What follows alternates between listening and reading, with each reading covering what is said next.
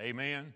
I, I was looking in the book and, uh, and, and, something struck me this morning. I, I want to share it with you, and, and maybe it'll get into my message, and maybe it won't. But uh, uh, I was noticing as God, as the Lord walked through the land, and, and He began to put together uh, His team of followers, the disciples. I noticed that that He was an equal opportunity caller. Everybody He called had the same opportunity to go with Him and to hear Him and to follow Him. But since God gives us, and I know you, we can go off another way on this, but I want to go this way if you'll bear with me. Uh, uh, since God made us vessels uh, uh, that can choose, He didn't take away our choice to choose. He didn't call us to be zombies. He, he left us with a right mind to know right from wrong and, and to choose who we want to follow.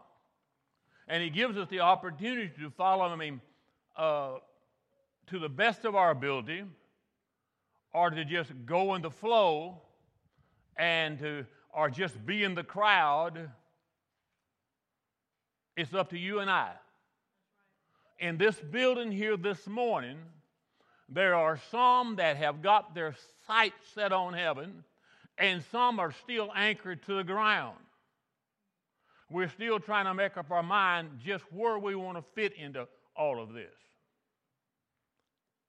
You've made a good choice being here this morning.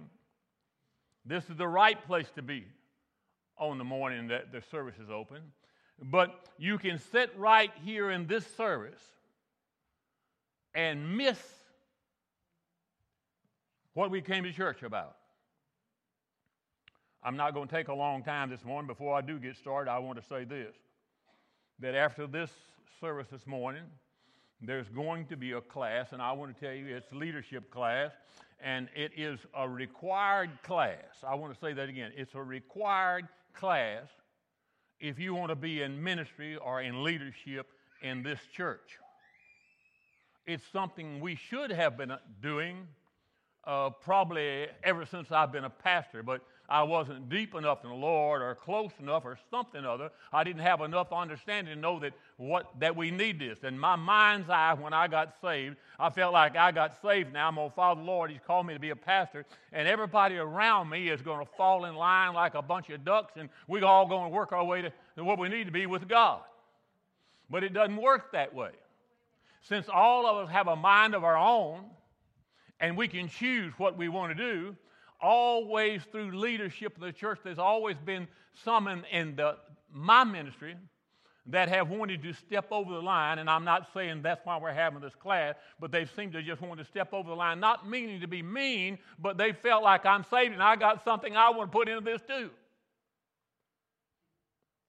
Paul says, study to show yourself approved, the work that needed not be ashamed, rightly divide the word of truth. And that also means learn how to follow in leadership. And so we, we are so privileged here. I want you to know that. We, we may not realize that, but I want you to realize it that, that Brother White is not just a novice, he is nowhere near that. Besides being my brother, and I trust him and I love him, and I know that he's got the message for the leadership of the church, uh, he is seasoned in the Word. He has the spirit and the character any of you that's been in his class know that to be the teacher for the class. He is a bishop in the church. He didn't just start yesterday. And so God has blessed us beyond our imagination to put a man of this caliber in our service with us daily, much less to just teach a class for us. The church is not paying him one dime. He not only comes to church, but he drives from Vallejo, California up here. And he's faithful, and after church, he's going to teach in this class. He's been teaching the class. But this one I'm saying, and I didn't come to this decision easy, took me a while to get it through my head, that if you're going to be a minister in today's world and in this church and leadership, this is a required class. Now, if you don't ever want to be a leader and you want to be where you are, then you don't need to have to come to this class. But if you want to excel in, in leadership and you think that you are called into leadership, I encourage you to put it on your counter and mark it every day and don't just hit and miss because it won't work. Don't mean to be mean about it. Don't mean to sound rough about it. I'm just trying to tell you it's a serious class and it's for serious folks that want to serve God. I promise you will come to that class, you won't walk out like you come in. I go to that class, and I don't only enjoy it, but I've learned from it, sister. I've learned from it. Thank you, Brother White. Now, uh, uh,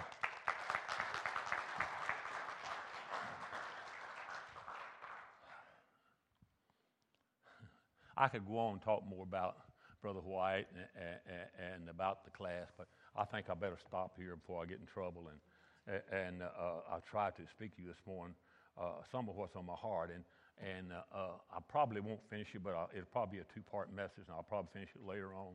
But uh, I, I want to share some things with you. At the dawn of the 20th century, General William Booth, founder of the Salvation Army, he points out six signs or six points that you can look at the church or people are people are people and see the condition that they're in. He puts it out like there's six points of departure that you can see from the faith for a backsliding 19th century church. And I got to looking at those things and I got to thinking about them this morning and, and I began to think about my life and looking around and things I see in the church world and, and I thought I wanted to share them with you this morning if you will allow me. So I hope that uh, uh, you can uh, listen to this and perhaps maybe it'll cause you, my whole madness is, is to cause you to look at your life calls you to look at your life and examine where you are from the time that you said, Lord, I'll follow you. Because after all, we are the church. This is not the church, the building. We are. And so he talks about that. And so, number one, it was a, a fascinating to me when I looked and saw number one that he talks about is Christianity without God or without Christ. And I thought, yes, we, we, that hits it. We right here, it's not the 19th century, but it works for 19, 20, and 21, and uh, uh, so on down. It's, a, it's a, a good thing to look at. He said people found it popular to be a Christian. The 19th century church found it popular to be a Christian. Uh, it's popular to, uh, if you're in the right crowd, to be a Christian or to call yourself a Christian. He said, but there was a catch to it. Said uh, uh, but didn't want to commit to Christ and his lordship. So that sounds like a religion that would that fits the world real good. And if you look around, you will find it in every church. That there's people that want to be in the crowd. When you look at the ones that Jesus called uh, uh, Judas never did fit the crowd, but he stayed in the crowd. And looking at him uh, as a head count, you couldn't tell one from the other. But if you would be around him a little while, you begin to realize that Judas had his mind on one thing, yet he was hanging out with the crowd that hung out with Jesus, and that was he had his mind on the money sack because his mind was on money. And, and anybody that's like that uh, can't have their mind totally on the Lord. Pray for me. I want to preach to you a few minutes this morning. They found it, said that he said it in the 19th century, he found it that it was people, it was popular to claim to be a Christian. I've been to, I've been to meetings and I, uh, before I got saved, and it was exciting the meetings I went to. The preacher preached the walls down. He went up and down the aisles. He wasn't stuck behind a pulpit. Uh, he, he didn't put me to sleep. Matter of fact, he would have woke up almost the dead the way he preached. It got exciting to me. And in those days, I was a drunk on Friday night and, and drinking on Saturday night, and I was going to church on Sunday morning sometimes. We got Christians today that claim uh, to be Christians, people that come to church and, and they have a party on Friday night and on Saturday night and they're in church Sunday morning, but they got hangovers. But we claim to be a Christian. We claim to change our life, but our same old lifestyle is hanging on to the per- same person we used to be once we get home and away from the crowd. And that's the way it is, uh, what he's seeing there. That there's people that claiming to be one thing, but there's something else in reality. So that's a sign you can see when people are falling away, when they're departing from the faith. I have noticed in my life, and I'm saying in my life, I'm not talking about anybody here. I can look, if I had a mirror here, I could show you what I'm talking about. I could demonstrate it. I can look in the mirror and I can look and see my life back where I was. And, and I have imaginary mirror when, I, when I'm talking or when I'm thinking I look into and I can see where I came from. I can see a reflection of who I used to be. And if I'm not careful, I can revert back to that same person I used to be through the week and come to church on Sunday and still make out like I'm as good as anybody else is where I, I am with the Lord. This is not a shouting message maybe this morning, but it's the first good chance I've got to talk to you this year. And I want you to get on the right track with me this year. I know you love the Lord, but I also know that the devil's not an occasion, can't get around to tempt us to go one way or the other. It's easy it's easy to hang out with the wrong crowd. It's easy to justify not coming to church on Sunday just on occasionally when it's, convenient, when, when it's convenient. It's easy uh, to slip by and not pay your tithes. It's easy to do the thing that you used to do. They wanted, they didn't want to commit to Christ and His Lordship. If you and I are going to be what we claim to be, we're going to have to commit we're going to have to commit to the Lord and what the book says we need to be, not what I want to be sometimes. There's times I want to just hang out at the house. there's times when I don't rest good at night that I turn over and look at the clock and say, oh my goodness, couldn't there be another hour here? I, don't want to get up now. But see, I, know that I have an obligation, and my obligation is to you, secondly, but first to God. And if I don't commit to the Lord. I can't commit to you, so I need to watch who I am.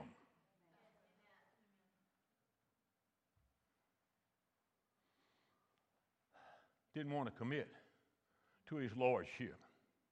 Secondly, he names a forgiveness without repentance. Forgiveness without repentance. I've experienced some of that with some people I know. And I've experienced that in my own life. It's easy to claim I'm saved, but the Lord's got a way of finding out who you are. He'll send somebody by your way that'll tweak your melon, make you upside down in your spirit, and you won't want to give up, and you won't want to forgive, and, and you'll want to just say, Well, go on and go to hell, but you can't think like that. You got to begin to pray for those that need prayer and begin to believe God to reach out and touch them. If not, you reverted back to where you used to be. We can laugh about it. But there's folks that claim to be saved, claim to be forgiven, and claim to be on their way to heaven, but they've not forgiven somebody around them for something that doesn't mount to a whole lot. Some of us, it takes longer than others to pray through. I don't know if we're stubborn, Brother Terry, and, and we just wait a long while, or, or that there's a whole lot we need to pray through about it. But I have known of people going five years and claiming to be just as holy as they was before they got upset with one another, claiming to go to heaven just as much as they did before they got upset one another, and they can't stand to talk to one another. They can't stand to hardly say one another's name, and yet they both want to go to heaven, and you can't do that. There's only one heaven, and there's no walls between you and them when you get there. Forgiveness without repentance. Oh my goodness. We could hang out there a while. Let's go on. Many craved forgiveness, but they didn't want to quit what they were doing. How many times have I been there and seen that and done that? Went to church on Sunday morning and enjoyed Sunday morning service and go back out and go to work on Monday. And if I wasn't careful, I'd get right back in the same rut that I used to be before I claimed the Lord in my life. Let me tell you something sweet and bitter water don't flow out of the same fountain at the same time. You either one or you either the other. You either claiming one thing or you're claiming the other. Which is it? I'm, I'm not trying to be mean this morning. I'm just trying to shake you to realize that there's a place of complacency that the church can get into, and much of the church is slipping that way. Uh, and we need to we need to shake ourselves if we find when we look in the mirror that we can see some of this stuff in our lives that used to be there. We need to shake ourselves and realize that we need to come past that and get away from that and be real in the Lord. One of the big reasons as a young man many years ago that I quit going to church and quit wanting to be around Christian folks because I had an experience, a couple of experiences. One before I got to this one place where the pastor uh, uh, was, well, we won't go there, was doing some things I don't think was appropriate, to say the least. And I thought as a young man, my goodness, if this is going on in the church, I don't need this. I can do as good as that on my own. And so I went away from that. And for years, it took me to, before I could get back. And the Lord uh, uh, brought me back in His own way. He has a way of ambushing us along the way of life, but we don't have to be ambushed along the way of life. All we have to do is just give in and give up and let God be God in our life and let Him lead us and guide us and direct us. And, and we'll be everything He wants to be. And we'll be a witness and not a hindrance to somebody. They didn't want to quit what they were doing.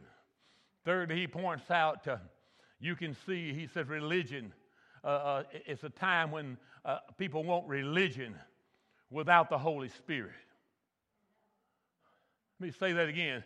They want religion without the Holy Spirit. You can find religion all across this land. But your experience has got to be more than religion because religion will just let you do things to uh, hinder somebody else and make you miserable. But when you really get Christ in your life and you really become a Christian, begin to live like Christians ought to live, then you'll be a blessing and touch people around you. We need to get past the thought of uh, having a religion without the Holy Spirit. Said they've fringed on a, form of godliness while denying the power of it there. We need the power of the Holy Ghost working in our services and working our lives if we're going to be people that different than what we used to be. Brother Roy, I can't be different than I used to be without listening to the Holy Ghost and, and letting Him lead me and guide me and direct me because every time I want to lead me and guide me and direct me, I wind up in a mess of trouble because I don't have the wisdom to outfox the devil, and neither do you.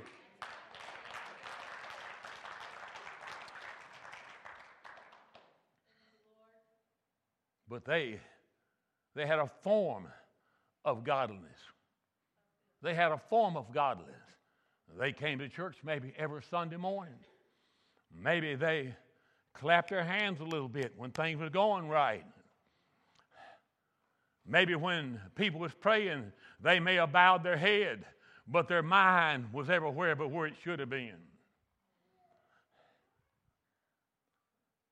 You can have a form. You can look like Mr. Somebody.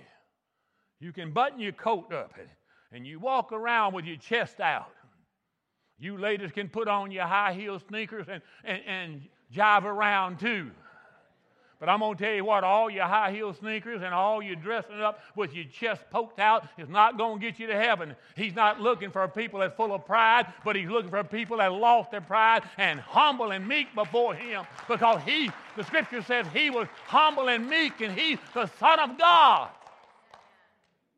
You want to see somebody uh, that you can know that's looking back and need to look in the mirror, you look for a Christian that comes around and, and they got their head so high in air they can't hardly shake hands with you to see you when you're around there. I hope we don't have anybody in this church like that. I haven't seen anybody like that. But the church world is full of people like that. There's places that you go to churches And if you don't get in the clique of the clan that's there, you're going to be sitting on the outside because there's so many cliques in the church.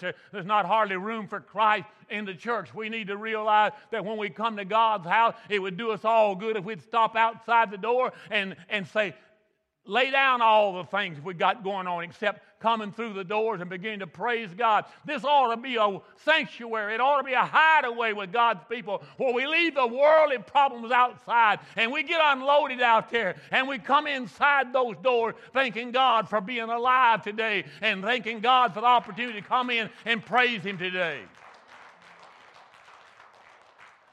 I remember going to churches uh, when I got there uh, that the Spirit of the Lord was so full in that place that when the preaching would come, and sometime before the preaching would come, people would run to the altars uh, and cry and cry and cry with tears. I've seen ladies with their mascara running down their face, uh, looked like they was painted for war when they got up from there because they really had been in a war up here at an altar trying to get free from the flesh and letting the Spirit of God work in them in their spirit. But they got up from there, went out straight back out there into the world, and they begin to be a witness. I want to ask you, how is your witness today? How long has it been since you've been at an altar and prayed until your mascara uh, went away? I mean, you men, how long has it been since you've been at an altar and prayed until you got victory over all the problems in your life? Let me tell you something. From the back pew to the pulpit, None of us get to the place where we don't ever need to pray anymore. None of us get to the place where we're so holy that we don't need to come back and renew our spirits with the Lord. And you can't do it on one knee going down and getting up as soon as you get up, get down. You need to tarry there while Jesus told them oh, uh, to go back and go to Jerusalem and go there and tarry and tarry and tarry until they were endued with power. And it wasn't man power, it wasn't fleshly power, it was the power of the Holy Ghost.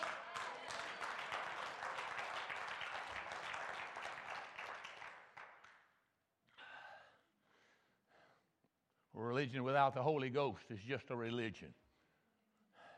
And when you look around, you find a Christian that's sad all the time, miserable all the time.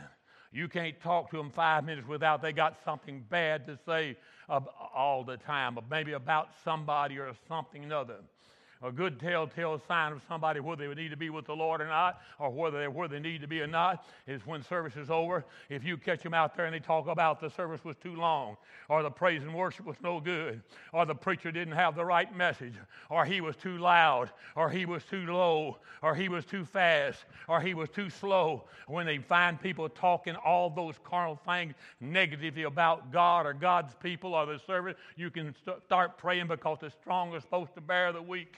And when people begin to do that, they've got weak in their spirit and they need prayer. And they need prayer from somebody that's not in the shape they was in. They need prayer from somebody that knows how to get a hold of God. Too many times today, our Christians get together and instead of having a prayer meeting, we have a luncheon over one another. Well, may, maybe I'll get with somebody and I'll have a a luncheon and I'll have Brother Terry for lunch. Or maybe I'll have Liz for lunch, or Brother Roy for lunch. Now, with Christians are the only bunch of people in the world that are cannibals that go to lunch and have somebody for lunch. We don't need to be that in this church. That's what happens, though, if you have a religion without the Spirit, the power of the Spirit in your life. Let me move on. He talked, uh, fourthly, he talked about salvation without regeneration. I see that all over the land today. Salvation without regeneration. It reminds me uh, uh, of some, when I used to work for Hertz. We used to bring those trucks in ever so often, and, and we would pull them into the shop, and we would start at the top and strip them down to the bottom. We'd throw out everything that was wore out and wasn't any good. We called it refurbishing them. We'd take and start replacing parts and rebuilding parts from, from the ground up. And when we got through with it, that truck may have been a, a 10 years old, but it was a brand new truck when we got through with it, 10 years old. That's sanctification in the Christian. when God forgives us and we're regenerated, we're sanctified from the old things we used to be. God has helped us to throw it out. But here's the catcher God saves the spirit, and He depends on us to do the regenerating or the refurbishing our lives. It's up to you. He deals with your heart. And he says, now quit cussing, quit drinking, quit playing around, quit doing the things you're doing that you know is wrong. I'll help you do it. But you need to make a stand and do it. Uh, you can't blame the preacher if you're still running around. You can't blame the preacher if you have an affair. Brother, you, you got to take it where it is. You standing in need of prayer, and you're the one need to work on the problem. is called sanctification. We don't preach on sanctification much more because people don't understand it. They don't want to hear it. Had a young preacher tell me one time when I began to talk to him about some sanctification he needed in his life, he's going to stand in front of people and talk to him. He said, Brother Ben, when the Lord gets ready to take it away from me, He will. And I'm willing to let Him have it. I said, Hold it, brother. God didn't put it on you. He ain't going to take it away from you. He wants you to do that. Praise God. But we live in a church world today when people are almost like that. We feel like it's all right to talk about somebody every now and then. We think it's all right to, to, to tell a colorful joke as long as it's just borderline and, and you can jump off either way you want to. We feel like it's all right. We feel like it's all right to go places uh, that we shouldn't go as long as we don't sip the real suds and we have a Coke uh, or something like that. But I want to tell you something. If you hang out with the devil for long enough, you'll be just like him, whether you will go his way or not.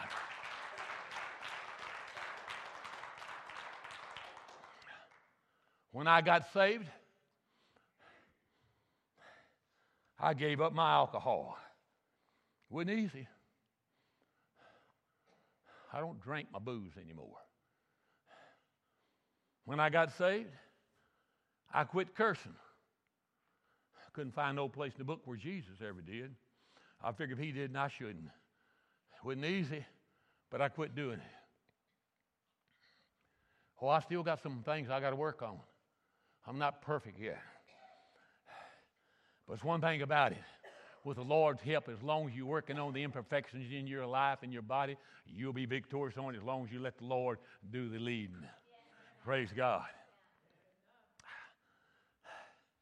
I plan on trying to make heaven my home one day.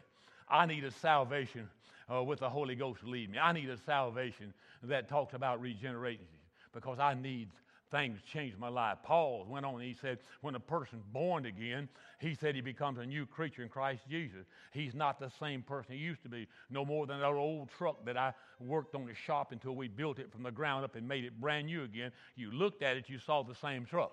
But when you got in and drove it, when you had, felt how it handled, it was a brand new truck, you see. It was old. And that's the same way with you and I. When we let the Lord come into our life and sanctify us in the places we need to be sanctified, then we'll be a, be a brand new person in Christ Jesus. See? But too many people are going around claiming that I'm a Christian and they look into everybody around them just like the world. And let me tell you something when you begin to look like the world and act like the world, you're like the world.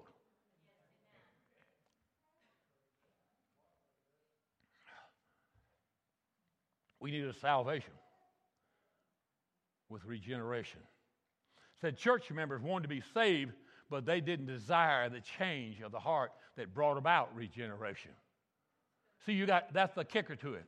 Too many people have not come to the realization that you got to want to change if you're going to change. Too many people come to the altar just because uh, somebody says you ought to go to the altar. Oh, but I would to God if people would come to the altar even that way. Maybe the Lord get a hold of them. But in today's world, not very many people come to the altar because we're so stuck up with pride that we that are saved think if we come up there, the devil says, You don't want to go up there because if you go to that altar, everybody's going to know that you're backslidden, or everybody's going to know that you're weak in an area. But thank God everybody would know. God already knows, so why try to fool yourself? Run to an altar and say, God, forgive me. It's me, I did wrong.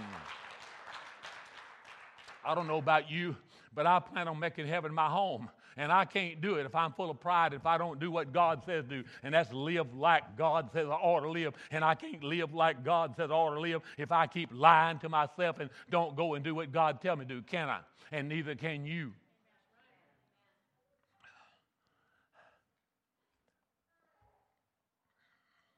We need regeneration in our life. We need sanctification over all the things in our life. Now, you may not get sanctified over everything the first time you come down. My Lord, the first time that, that God convicted me of my drinking, uh, I quit drinking, but I still drank wine. And, and, and when God convicted me of that, uh, it took God doing the way he, only He could do it. But I quit. I quit. Listen, let me go a little further. Politics without God. Booth talked about the crookedness of politicians and how God has left out, and how God was left out of national decisions. And you can look around the world and you can see that. There was a time that before Congress did anything, the first Continental Congress, I got a picture of it in my office where they're all on their knees praying to God. You know, we've fallen a long ways from that.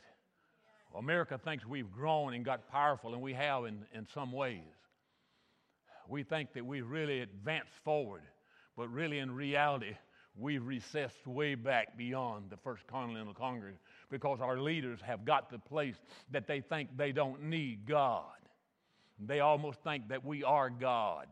And when you get to the place in your life where you think you don't need God and you don't need the leadership of God, whether you're one person or the church or the nation, we're in trouble. I think it's time, folks, that we need to look up. We need to look up, especially if you look around. Russia openly said things not, too long ago about United States.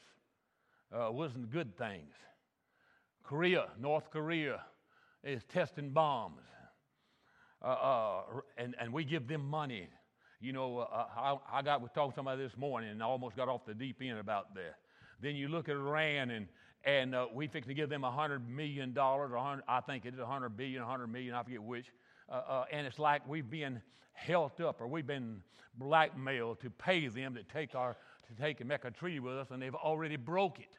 What I'm trying to say is, if you look around over the world, there's unrest all over the world. So I think we need to look up uh, because we see there's uh, many places in the church where we're not where we need to be as God's people. And so we need to look around and realize that our redemption draweth nigh. We need to look to God rather than things around us. Politics without God. Our church, our country, at one time, 98% of our country was considered to be Christians. It's far from that today. Matter of fact, our president declared a couple of years ago that America wasn't a Christian uh, nation. Some things went on. I don't have time for that, but I just want to share that with you. Heaven, heaven without hell. He said, You can see that. You know a church is declining. And today we have preachers that preach that don't believe in hell. We have uh, people that like to talk about heaven but don't like to talk about hell.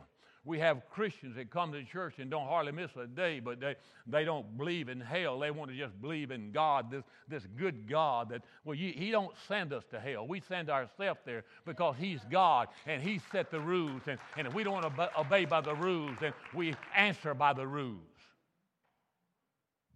But we need to realize that wherever I am, wherever I go, and whatever I do, I'm a reflection of God in my life. I'm a reflection of the love of Jesus Christ in my life. He died for me on a cross. And when He died for me, it was so as I could be, live free from being in sin like the world. It's so as I could be an example. You and I may be the only book that somebody reads until they find Jesus. We could, be the, we could be the book that would cause them to come to an altar and ask God in their life. Or we could be the book that would cause them to say, oh, there's nothing to that. A heaven without hell. God's a perfect God. If God would have made a heaven without hell, he wouldn't be perfect. Even a corn that man makes, and he's imperfect, it's got heads and it's got tails, a very object. Somebody said one time, when you ask the Lord to come in your life, you're saved forever. Nothing can take you out of God's hands. No, nothing can take you out of God's hands except you. except you. Let me tell you something. If you want to hold on to that analogy that, that once you come to an altar that you're saved forever and you got it made, then God wouldn't be a just God. Because he allowed the martyrs to be crucified and filleted. Th- different horrible things happened to them. They wouldn't give up who they were. And if we could get by with doing nothing, God wouldn't have been just to them. There's a price to pay for the way that we live. People need to realize that. But not everybody is going to realize that at once, but people around you are going to look and watch your life. Now, I know that once that I'm saved, I want you to get a hold of this. Once that I've been invited into the kingdom of God, God's family, I'm going to always be a part of God's family. If you don't believe that, go read the prodigal son.